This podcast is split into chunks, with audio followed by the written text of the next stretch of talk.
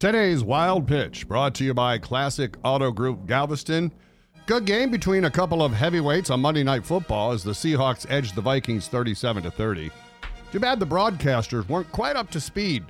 At one point, play-by-play man Joe Tessitore called DK Metcalf decaf, and then color commentator Booger McFarland tried to rewrite NFL history. Well, these are the type of plays that historically have gone against the Vikings. The Minneapolis Miracle. Plays that are fluke plays that went against this team. I'm sure Vikings fans are saying it's about time we get one of these plays to go our way.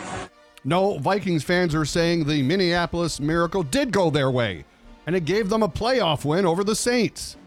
Maybe ESPN should replace Booger with his brother, Dingleberry. That's today's wild pitch.